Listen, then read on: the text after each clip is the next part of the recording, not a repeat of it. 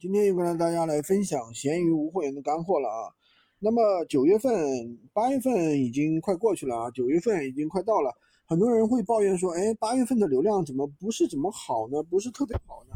其实这是一个很正常的一个现象啊。作为平台来讲，它每个月的流量肯定是有波动的，有时候会高一点，有时候会低一点，对吧？第二点呢，就是很很那个一个大的一个情况啊。对于现在的整个市场来讲，可能八月份很多人。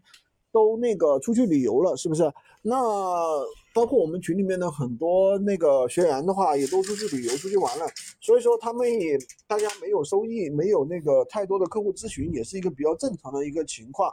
但是从昨天开始的话，流量的话突然一下子就爆掉了啊！我们很多学员的话，每天都说啊，真的忙不过来呀，这个咨询量太大了。昨天一天的话就赚了一千块、两千块，怎么怎么样的。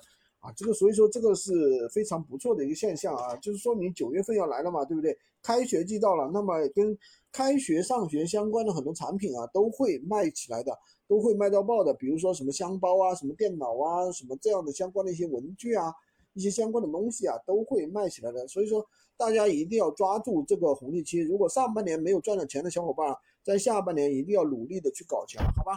今天就跟大家分享这么多，喜欢军哥的可以关注我，订阅我的专辑，当然也可以加我的微，在我头像旁边获取闲鱼快速上手笔记。如果你听了我们很多节目还没有拿到结果，或者也不知道怎么去做的，可以加入我们的小白训练营，快速学习，快速赚钱。